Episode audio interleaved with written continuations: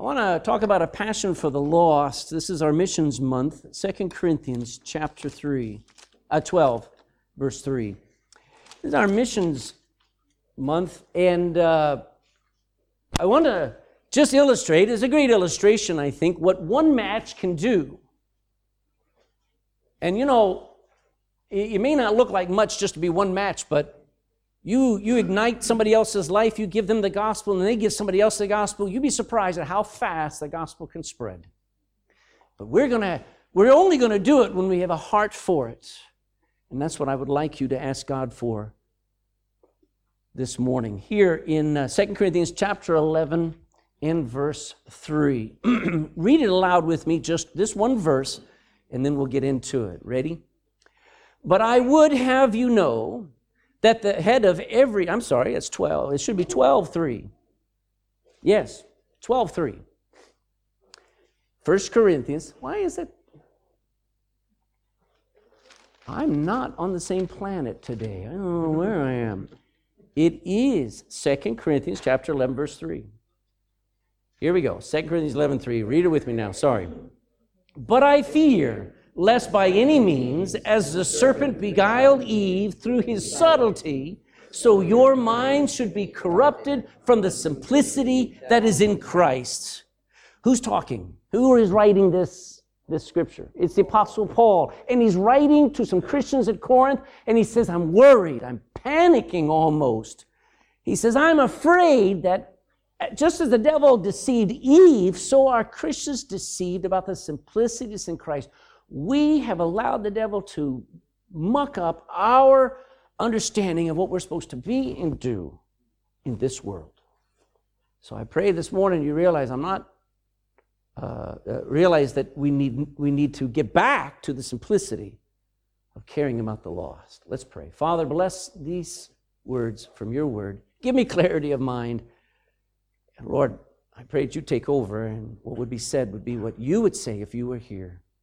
We dedicate this service to you. I ask that you would speak to every heart. Don't let us take anything for granted.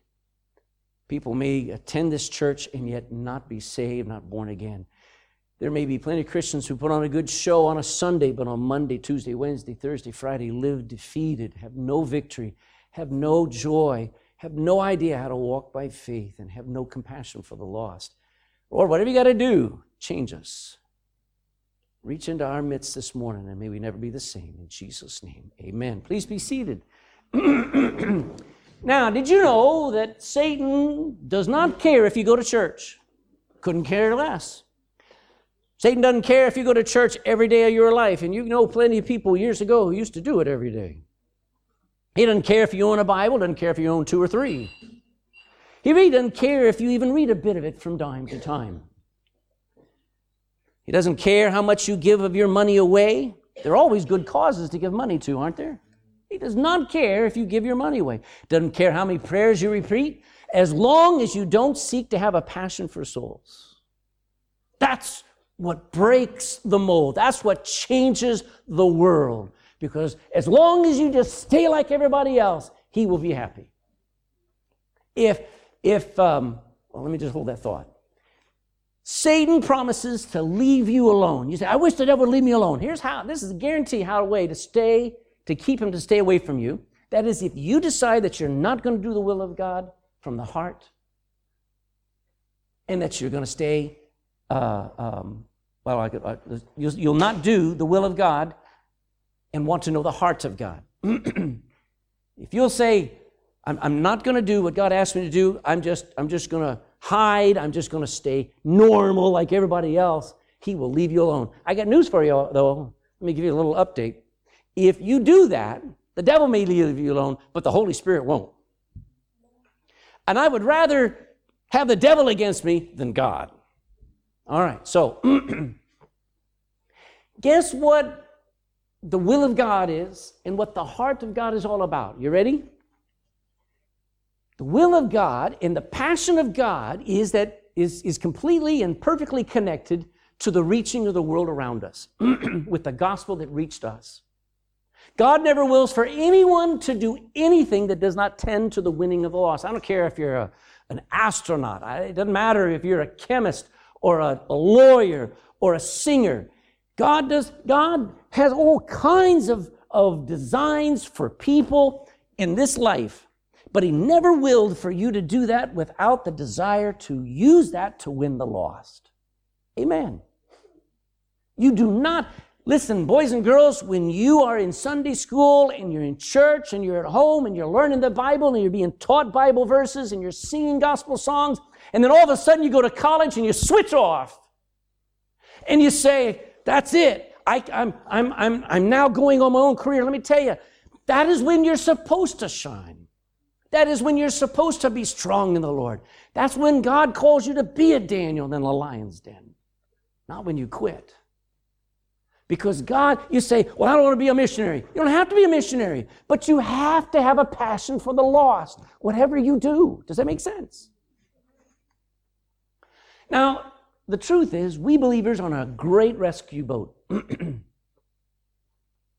We've been plucked from sin and its punishment, from the wrath of God. We've been plucked out of the angry waves of this life and been put into the rescue ship of Christ Jesus himself. As many as be in Christ, to them gave he power to become the sons of God.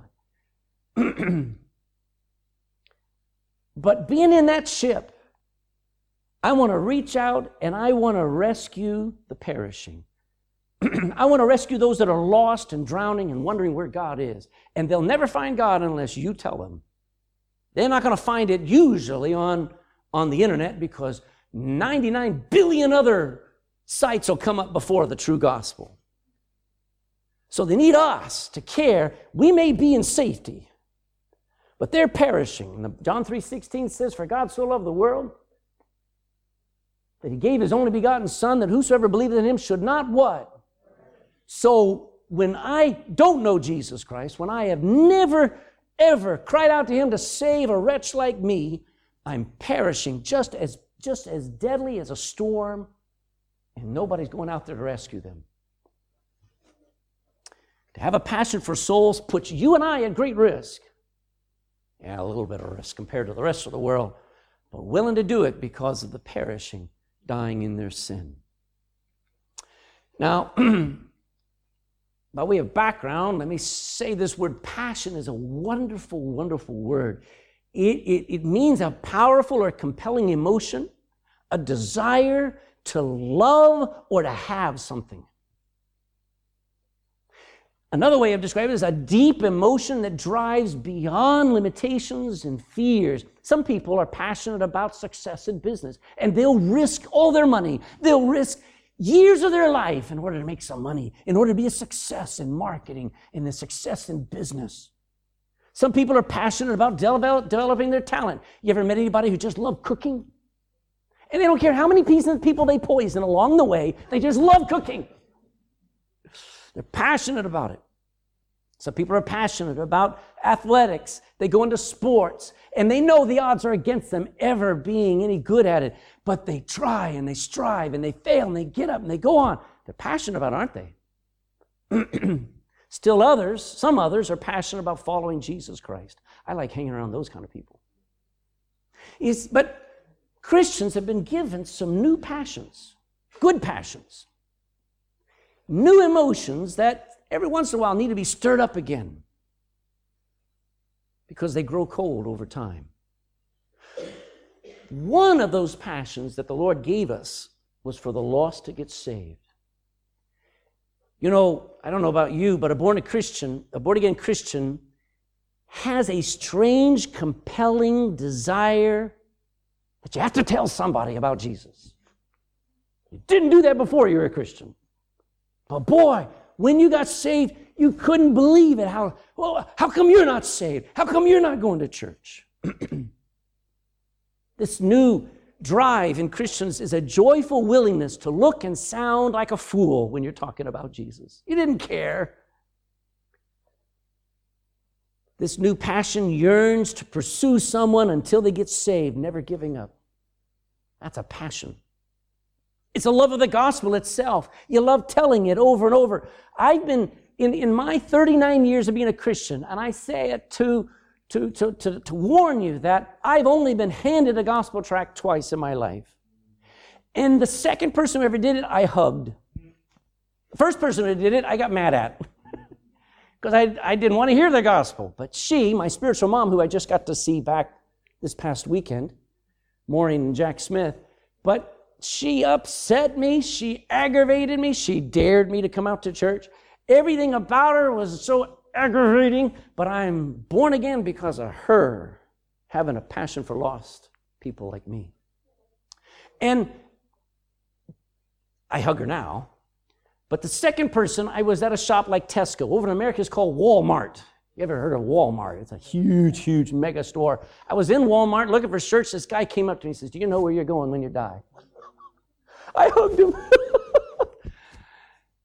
I'm still waiting for number three, or number four, or number five.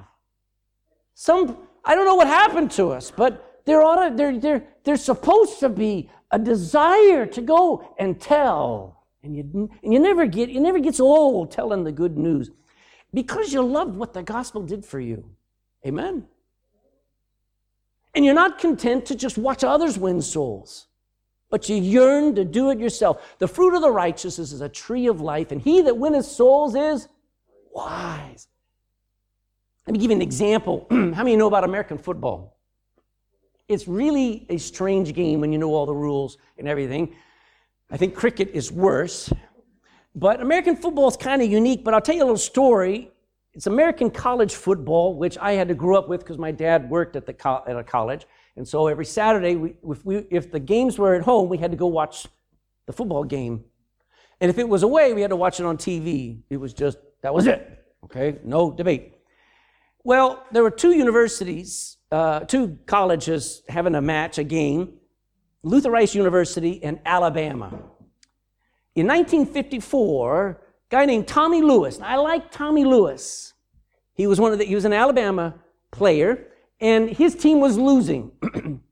and he had begged his coach. He said to his coach, he said, Coach, let me out on the field. Let me, let me help make a goal. And the coach says, No, Tommy, no, not yet. Tommy, I got enough guys out there. Tommy, just sit there. And Tommy's sitting on that bench. He has to sit on the sidelines. And he's saying, Let me out there, coach.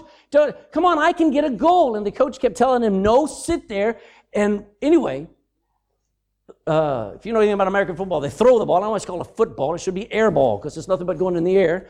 But um, uh, they throw the football. It gets intercepted by the other team, by Rice University.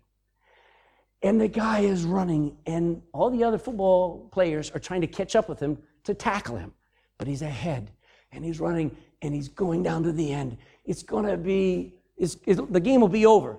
Well, Tommy there, he's sitting there watching as this guy is running with the ball. He's not in the game, but for a moment, he snaps, he jumps, he leaps, and he tackles the other guy. And the crowd goes crazy. The referees are throwing flags all over it. The whole uh, stands with an uproar. What just happened? Tommy tackled out of the game, tackled the runner Oh boy, the referees, all he was, they, the, the point was given, the, the score was given to the other team. He was ashamed, he was embarrassed, but I like him. I like Tommy because that is the heart of a Christian that says, we got to do something. Even if everybody else says it's wrong, I want to do something that wins a soul. Amen? I like that. Tommy Lewis has gone on down in history. in American football. We need a passion for souls like that. Now, the fact is this a passion for the lost is always present in, other, in new believers. A passion for the lost is always, I can tell you if you're saved or not, the moment a person gets saved, I shouldn't have to drag them to church. I shouldn't have to bribe them to get to read their Bible. I shouldn't have to force them to go out and go tell somebody about being saved. It is natural. As a matter of fact, Romans 10 17 says, Whosoever believeth on him should not be ashamed. There's nothing to be ashamed of being a Christian. And so you just, it, it's just when you, I don't know about you when you got saved, but when I did, and so many people I know, as soon as you got saved, you just told everybody. It cooled off quick because you found out nobody wanted to hear you, but it was in you. But here's the other fact that passion that we used to have when we first got saved is most often lacking in old believers. You know why that is? Because Satan has worked overtime at ruining our passions, making sure that we're comfortable being critics, quick to find fault. Well, I don't like that soul winning program. I don't like that tract. That's not my kind of tract. This generation, probably the last few generations, have been hypercritical of everything. And that's not of God. You know, God used a donkey. he can use crazy things to win people to Christ. Everyone today is fighting each other. They're fighting people. They fight flesh and blood instead of by prayer and fasting fighting the spiritual powers behind people. People are comfortable with their anger, they're comfortable with their lust, they're comfortable with their laziness, they, they, they live covetous, and even they still hold on to alcohol and drugs. No wonder we don't care about the lost. so many Christians have what the Bible calls seared consciences. Listen to 1 Timothy 4. Now the Spirit speaketh expressly that in the latter times some shall depart from the faith. Let's talk about Christians having their conscience seared, burned out. Watching stuff on television that 20 years ago would have made you run and hide, flush with color, and we're used to it. Past feeling. Satan has made it so that nobody wants to be persecuted as a Christian anymore. It's coming. This morning, I beg of you, I beg of you to get a passion for souls. So let's look at John chapter 1. I'll give you one powerful example of someone who got a passion for the lost. John chapter 1. Someone meets Jesus. We'll find out who he is in a moment. John chapter 1 and verse 22.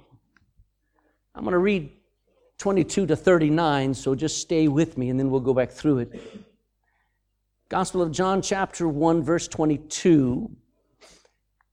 This is John the Baptist as he's been preaching, and the Pharisees come to him and they say unto him, Who art thou? I mean, they're not being real nice about it. They're saying, Who do you think you are? That we may give an answer to them that sent us. What sayest thou of thyself? He, John the Baptist, said, I am simply the voice of one crying in the wilderness. Make straight the way of the Lord, as said the prophet Isaiah. By the way, for anybody who thinks that repentance is not in the Gospel of John, there it is. Make your life easy for God. That's repentance, for God to work in your heart. And they which were sent were of the Pharisees, and they asked him and said unto him, Why baptizest thou then, if thou be not that Christ, nor Elias, neither that prophet? And John answered them, saying, I baptize with water, but ooh, there is standing one among you whom ye know not he it is who coming after me is preferred way before me, whose shoe latchet I am not worthy to unloose. These things were done in Bethabara, beyond Jordan, where John was baptizing. The next day, John seeth Jesus coming unto him and saith, and I believe he cried out with a loud voice, Behold, the Lamb of God which taketh away the sin of the world. This is he of whom I said, After me cometh a man which is preferred before me, for he was before me, and I knew him not. I never knew who he was until right now, but that he should be made manifold, manifest to Israel. Therefore am I come baptizing with water. And John bare record, saying, I saw the Spirit descending from heaven like a dove, and it abode upon him. And I knew him not. But he that sent me to baptize with water, the same said to me, Upon whom thou shalt see the Spirit descending and remaining on him, the same is he which baptizes not with water, but with the Holy Ghost. That's salvation. And I saw and bear record that this is the Son of God. Verse 35. Again, the next day after John stood, and two of his disciples, this time with him, and looking upon Jesus as he walked, he saith again, Behold, the Lamb of God. And the two disciples heard him speak, and they followed Jesus now. And then Jesus turned and saw them following, and saith unto them, Who, What seek ye? They said to him, Rabbi, which is to say, being interpreted, Master, where dwellest thou? Where are you staying? Where are you living? And he saith unto them, I love these next three words, and I hope you circle them because you're going to need those three words in a few minutes. Come and see. And they came and they saw where he dwelt and abode with him that day, for it was about the tenth hour. Someone met Jesus that day. John the Baptist was busy preaching. He's preaching repentance, by the way, to a massive crowd that gathered to hear him. And when he pointed out Jesus. Twice he says, There he is! There he is again! Hmm. And he pointed out and he says, He's the Messiah. He's the Son of God, come in the flesh. He's the Lamb of God. All pointing to him being the Savior of the world. He, he just, he just was overwhelmed with who, what this one person was kind of plain looking. Didn't stand out among the crowd. God didn't tell him, the guy that you see with a halo on his head, that's, no, didn't say that. Anybody looked at Jesus would look like just everybody else. But John said, that's the one. Now, two disciples of John ran after Jesus now. Isn't that awesome? Look back there in verse 35. Again, the next day after John stood and two of his disciples, and looking upon Jesus as he walked, he says, blurts out to everybody here, Behold the Lamb of God. And those two disciples, when they heard John speak, they decided to follow who? That's amazing. Great preaching makes people run after Jesus and follow him. When you go to a church or you go to a meeting and you get enamored by a personality, or you get attracted to a new career, or you find an investment opportunity, you're wasting your time. Great preaching, any speaker who speaks the truth and speaks from the Bible, the one thing that you'll come away was not what a great speaker, but wow, I want to follow Jesus. Do you know John the Baptist lost every one of his disciples? Everyone that had hung around to listen to John as he preached about Jesus, they all left. I mean, it hurt John, okay? It wasn't that easy to do. He had had the largest ministry you could ever imagine. He had tens of thousands of people who came out to hear him and to get right. And then when he pointed at Jesus, they all left. And Jesus called him the greatest success ever. Now, here's the point Andrew was one of those that decided to follow Jesus. Now, it's kind of cute. They wondered where he would sleep that night. And you know, they, and we're all the same. We have our life all tidied out, even, I mean, these guys are listening to John, but when they decided to follow Jesus, they're wondering, where are we going to sleep tonight? And Jesus didn't say, Oh, I, am I'm, I'm, at the, I'm booked at the hotel. Didn't say that. He said, Don't worry. I, I, listen, I give you money. You can go take care. No, he just said, As you follow me, you'll see. And that's faith. Isn't that marvelous? From the very start, Andrew, as he started to follow, he started to be concerned. Uh, I, I, I used to know where I was sleeping. I knew, used to know I was going to eat. We'd have food, but I don't know anything now. I just, I just follow in you. And Jesus said, "This is the Christian life. You're going to get to see it by faith, day by day. Nothing is going to be laid out ahead of you. There's no way to plan my will for your life. You're just going to have to decide to do it. Isn't that marvelous? Hmm. Jesus just told them to come along and see for themselves and start living by faith now. And that's his challenge to us. So, someone named Andrew met Jesus. But someone got a passion for the lost. Look back there in verse 29. The next day, John seeth Jesus. Well, I don't want to do all that. Let me quickly run ahead. Uh, We'll start with verse 37. and the two disciples heard him speak, and they followed him. Then Jesus turned and saw them following, and saith unto them, What seek ye? Now, what is what is first on Andrew's mind is where are we sleeping tonight? Hmm. Which is okay. I'd like to see you figure out how to be more spiritual than that. Because if you just left your own house and you're 100 miles away and there's, there's no hotels, there's no plans, no money, you'd be wondering too. Jesus said, Come and see. Now, verse 40 is the pickup. One of the two which heard John speak and followed him was Andrew. We know him as Simon Peter's brother. He first findeth his own brother Simon and saith unto him, We have found the Messiah, which is being interpreted the Christ. Verse 42 And he brought him to Jesus. And when Jesus beheld Peter, he said, Thou art Simon, the son of Jonah. Thou shalt be called Cephas, which is by interpretation a stone. I want you to see what actually happened. Someone ran off without a warning. His name was Andrew. He ran to where his brother Peter was and he dragged him. I can, uh, I can imagine dragging him to meet Jesus. Andrew does four things, and this is in your Bible. The first thing he thought about his brother Peter. You know, he first starts to wonder where are we going to sleep, and then he thinks about his brother, and that's a good thing to think of others instead of just yourself. Then, you know, his brother is not one of these, we think Peter is this awesome spiritual giant. Not at first. You know what Peter wanted? Fish. You know what Peter loved doing? Fishing. You know what you would find Peter doing? Fighting over fish. It's just that was his nature. So Andrew says, I got to go get Peter. And off he goes. He, he, he thought of his brother. He ran and sought Peter, had to go find him. You know, not everybody's in church, are they? Sometimes you have to go find people. He then taught Peter. What did he say to Peter? We found the Messiah. The Messiah is a big term.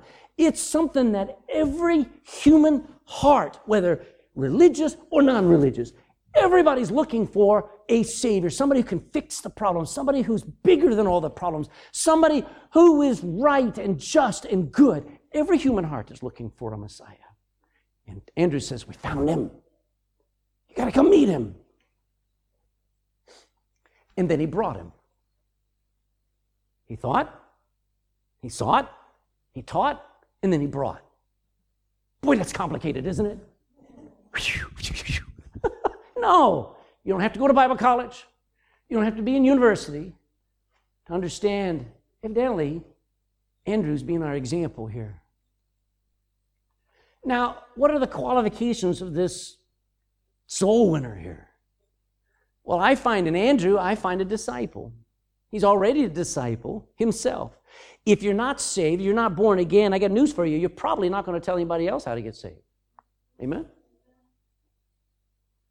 But anyone who has been born again, saved by the blood of the crucified one, and, desire, and, and just is living the life that Jesus called them to, well, they'll be the only people who go and tell.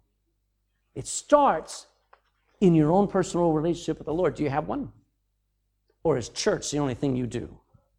If this is the only time of spirituality, let me tell you, hell is going to be a long, long, long trip. You need more than that. So be a disciple of Lord Jesus. Secondly, you need a prepared heart. Today there's too much education, so much information, and yet very little preparation of our heart. Second Chronicles 12 14 says this, and he, this king, Ahab did evil because he prepared not his heart to seek the Lord. That's a crazy negative. The reason why he sinned wasn't because, oh, because temptation was so great. He didn't sin because it was so easy to sin. He sinned because he didn't prepare his heart to seek the Lord. And the one main reason that I don't care about the lost is because I don't get my heart to care. I don't prepare my heart to care. By nature, I won't care. And if I don't prepare my heart, if I don't keep my heart soft, if I don't keep my heart submissive to God's heart and to His will, I won't care. Prepare your heart. Love preaching. John the Baptist must have been the hardest preacher you'd ever meet. I don't think John ever preached a nice message. I mean, you know how he greeted his visitors? All right? He'd go up to them and said, uh, I don't want to freak anybody out. Let me find somebody I can freak out. You know how, yeah, hold on, hold on. You know how he greeted visitors to come? He'd take their hand, hold on, and he wouldn't let them go. And he said, Who has warned you to flee from the wrath to come? That's how he greeted his visitors. but Andrew loved it. Andrew loved somebody who preached the truth and preached it straight, and somebody who would, who would work him over and humble him. Not personally, I'm just going to tell all your sins, Andrew. That wasn't John's business. But John preached, and Andrew loved it because he knew that's how nations get turned to God. That's how families get put together again. He loved preaching. He was aware of people who were not with him. What's the qualification of a soul winner? Look around saying, There's so many more people who could be here, especially my family, especially people who, who ought to know and ought to see change in my life, and yet they are blind to what happened in my life. Have a burden for your family. Be aware of who's not sitting next to you, who should be here every week. Amen. Who should be able to sit with you as you open the Bible and read it together at home. A soul winner is aware Peter's not here. I got to go get Peter. Amen. Make the kingdom of God your priority. Seek ye first the kingdom of God. The kingdom of God is not buildings, it's not armies, it's not politics, it's people. And when we seek his kingdom, we're seeking to fill it with people. Amen. Make it a priority.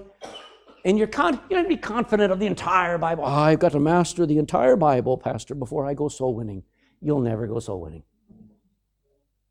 Master one great truth that Jesus is the answer. Jesus is the Messiah, and I found him. As a matter of fact, he found me. Amen.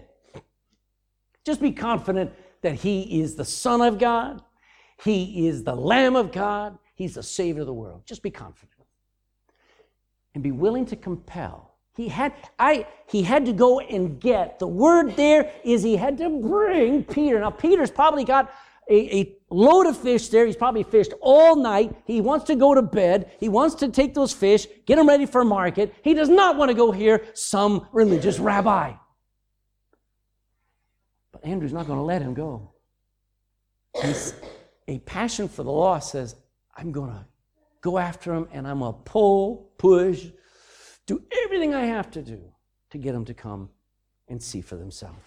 Let me give you an, uh, an example, chain of events here John the Baptist points everybody to Jesus. Andrew starts following Jesus. But then he goes and he gets his, bro- his brother Peter to come and believe too, which he does. And if it weren't for Andrew, 3,000 people would never have gotten saved on the day of Pentecost. Look at that chain of events. Each one is John the Baptist is preaching Thank God for faithful men who have people come and go and they stay faithful preaching.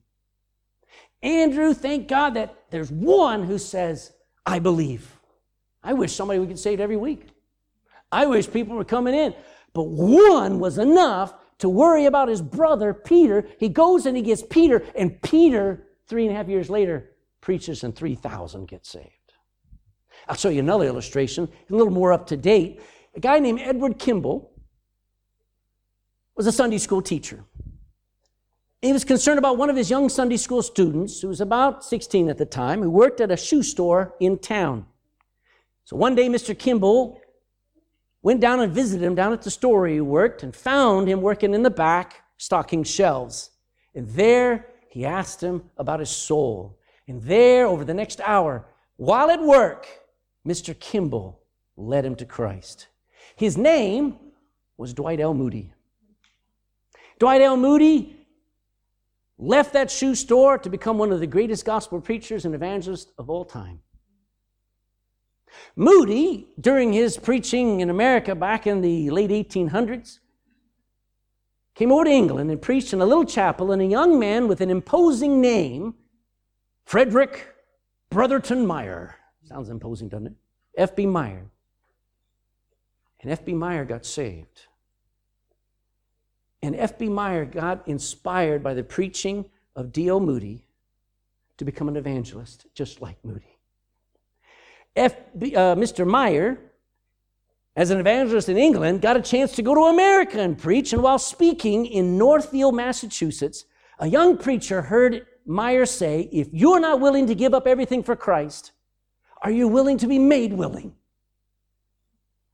And that remark led a man named John Wilbur Chapman to respond with his life. He got saved and he responded to the call to be a gospel preacher. Chapman became one of the most effective evangelists of his time.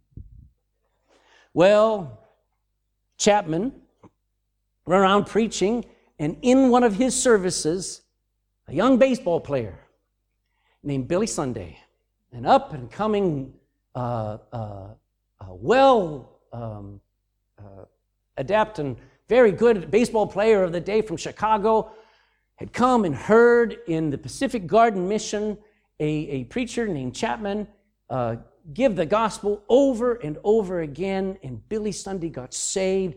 And then Billy Sunday said, Baseball, gospel. Baseball, gospel. Gospel. And he put the ball and glove down and he started to follow around and just volunteer with uh, uh, Mr. Chapman and just sit there. And one time, Chapman was so sick he couldn't preach and he handed his notes to Billy Sunday. He says, You preach. Billy Sunday had never preached a day in his life. All he had were these notes, handwritten scribbles by uh, uh, Chapman. But he got up and he preached with all of his, his heart, and people got saved, and they says, Do it again. So he went back to uh, Chapman and he says, What do I do? He says, Well, I got more notes for you. Handed him some, some sermon notes, and for an entire week, day after day, he preached, and he never stopped after that. Billy Sunday was almost instrumental in, in closing down all of the saloons and the pubs in America for 10 years. He brought in prohibition by preaching a dry sawdust trail that says, turn away from drink and turn unto Jesus. And millions got saved. And the government had to finally put it in the Constitution we will not sell alcohol anymore. Hallelujah, hallelujah. That was Billy Sunday. But he wasn't finished. Billy Sunday preached to a young boy, not even knowing he was in there, in 1924 in a crusade in Charlotte, North Carolina. And a guy named Mordecai Ham heard him preach. He was a 16 year old skinny boy named Mordecai Ham, coming to that crowd every night, spellbound by Billy Sunday and his preaching. Night after night, that teen came to hear the preaching, and finally he believed with all his heart that Jesus died for him, and he asked Christ to save his lost soul. Mordecai Ham got saved. Then Mordecai Ham got to preach one night. And there was one other man that you know very well about, named Billy Graham, who heard Mordecai Ham preach, got saved, surrendered his life to the Lord Jesus, and became, I mean, he's probably communicated the gospel to more people than any one man has ever communicated in all throughout history. Billy Graham. It all started with a Sunday school teacher named Kimball who sought out a young Dwight L. Moody working in a shoe store. Dwight L. Moody went and found F.B. Meyer, gave him the gospel preaching. F.B. Meyer stirred up Billy Sunday. Billy Sunday stirred up J. Wilbur Chapman. Chapman preached to a young Billy Graham, and millions and tens of millions and hundreds of millions of lost people all over the world over the last just 150 years have come and sung, seen that Jesus is real. Never understand, underestimate the influence you can have on this entire world just by sharing the gospel with just one person in a shoe store. Who knows where it's going to go? Final thought. Every time you find Andrew, you will find him bringing someone to Jesus.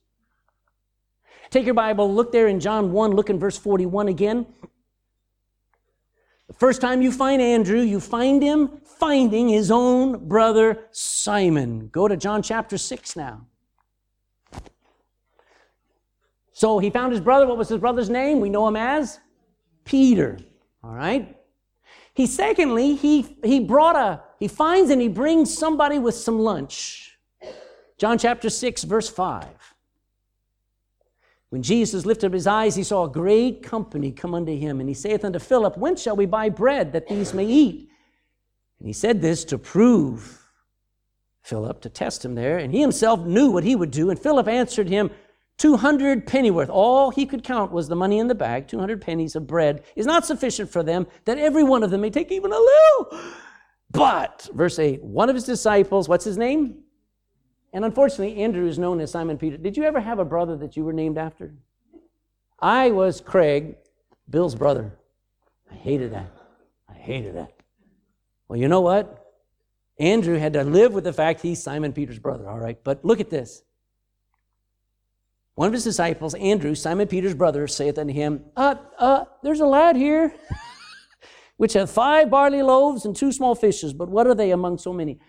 You know, when, when, when nobody knew where to look, Andrew looked around and he brought even a little boy to Jesus. Says, I found somebody with some lunch.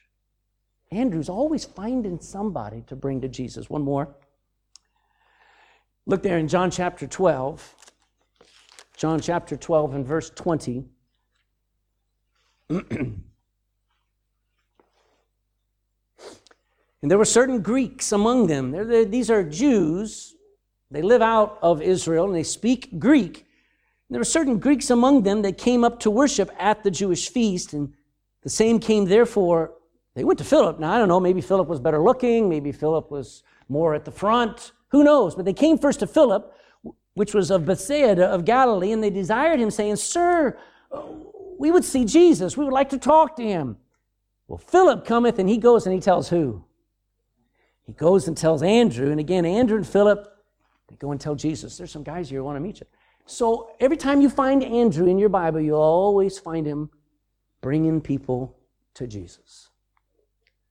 I would, I would say, doesn't Andrew kind of always think about people? He had a passion for the lost that I want. Now, what the world needs is the same gospel that saved you and me. What we need is a passion for the lost. And I would ask you this morning see, preaching is not about what I do, preaching is about what you do after you've heard me. Church is, is all about what you decide right now. And I ask you that you would beg God to break your heart about those who have no idea who Jesus is, messed up, confused, maybe totally ignorant of what he can do. Beg God to break your heart. And then beg him to use you to bring somebody to faith in Jesus Christ. say, well, I'm not qualified. Oh, really? All you have to do is be a disciple yourself. You don't have to work on all your brain, but you do have to work on your heart. Be a lover of preaching. Don't be upset at me. Don't be upset when I'm not here. I had some somebody said, You didn't tell us you weren't going to be here. So what? Love preaching. Love it. Because God, by the foolishness of preaching, saves. And by the foolishness of preaching, calls us to serve Him. Become very aware of those not in the kingdom with you, especially your family. Right now, let yourself be very broken over the fact so and so, who you witnessed to, maybe you care about, but you just left them alone and you just realize they still need to get saved. They're not here, they're not serving. Be very aware of those not in the kingdom with you. Make filling the kingdom of God up with people your priority. Instead of filling your pockets, you know, God will take care of your pockets if you'll care about people. Amen. You ought to write that down. That's a Ledbetterism. And be super confident just one big truth Jesus saves. Jesus is the Messiah. Jesus is what people are looking for, even though they want to say, I don't believe in God. Yes, you do. You just don't want to admit it and be willing to compel, which means go after them and then go after them again and then go after them again. Because nobody really is going to respond to you unless they know you really care. Does it mean anything to you? I love these words. Jesus just said three words come and see. Nothing could be easier. Come and see. You say, I, I, I, I can't explain the gospel. Good. You know what you can do? You can tell them, come to church. Come and see what God has done in a lot of people's lives. Come and hear for yourself what the Bible says. I don't have all the answers, but come and hear my pastor just preach from the Bible. Come and see. Could you ask? Could you say that? Come and see. Nothing could be easier. Here's some thoughts, and I'm done. If you are not motivated to win someone with the same gospel that saved your lost soul, then you should be very worried. Because I wonder if you got saved. If you used to be passionate about soul winning, you should be still worried, especially because that means your heart has grown cold, selfish, self centered. When Jesus saved you to go into all the world and tell everybody. I like how when Andrew, and you know who, Did anybody know who the other person was? that says two. Does anybody know who the other person was that was with Andrew? Hmm? No? No, who's with Philip, fall, leaving John and going to be with Jesus? It's John, the writer of the Gospel of John. So, usually in the Bible, when somebody's writing, they don't put their name in there. But when the two of them came to Jesus, remember, John and James were fire. John, we get this idea that John was such a nice, sweet, gentle. He was not. He and his brother were known as the sons of thunder. They got into fights and they argued and they wanted to call down fire from heaven and burn up the enemy. But when they started to follow Jesus, Jesus turned around and says, What, what, what are you looking for? And he says, Where are you going? He says, Come and see. He didn't reject them, did he? Let me tell you the good news. He won't reject you either. Well, I don't, I don't think God will take me. He'll take you. He cannot turn you away. Boy, if you'll just come to Him, come and see if He's not true. Stand with me, please. Bow your heads.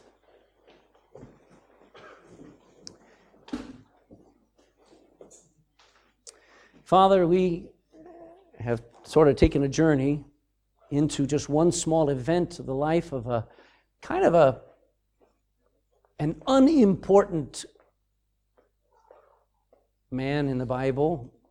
In the overall big scheme of things, we think of Peter, we think of Paul, we think of Jesus, we think of Moses, we, we think of Daniel, we think of all these well covered subjects and people in the Bible. But right at the beginning of the Gospel of John, you say, Look at this guy. Look at Andrew.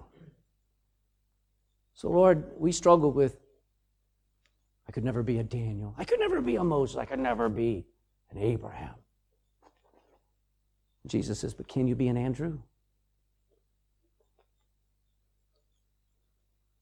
Lord is asking us to beg from the bottom of our heart, Lord, give me a passion, not just an interest, not just a concern, but a passion for the lost. Because what else am I here for? Everything else I'm doing does not matter compared to the need of the lost. Help me have that balance back in my life where I love to tell the story. Lord, in this hour, people have heard the story. They may have heard it over and over, and they've never come to you and asked you to save them. They never believed that Jesus was enough. They're always trying to improve themselves. There are people maybe in this room who are always trying to refine their prayer life. They're trying to be more determined to be good, and yet they do not have eternal life. They've never been born again. They will die in their sins. I'd like to see them rescued this morning. Lord Jesus, please help somebody to look unto you and be saved. So all they have to do is look, all they have to do is trust. Let them do that today. May the rest of us rejoice at one sinner that will repent. In Jesus' name, amen. That's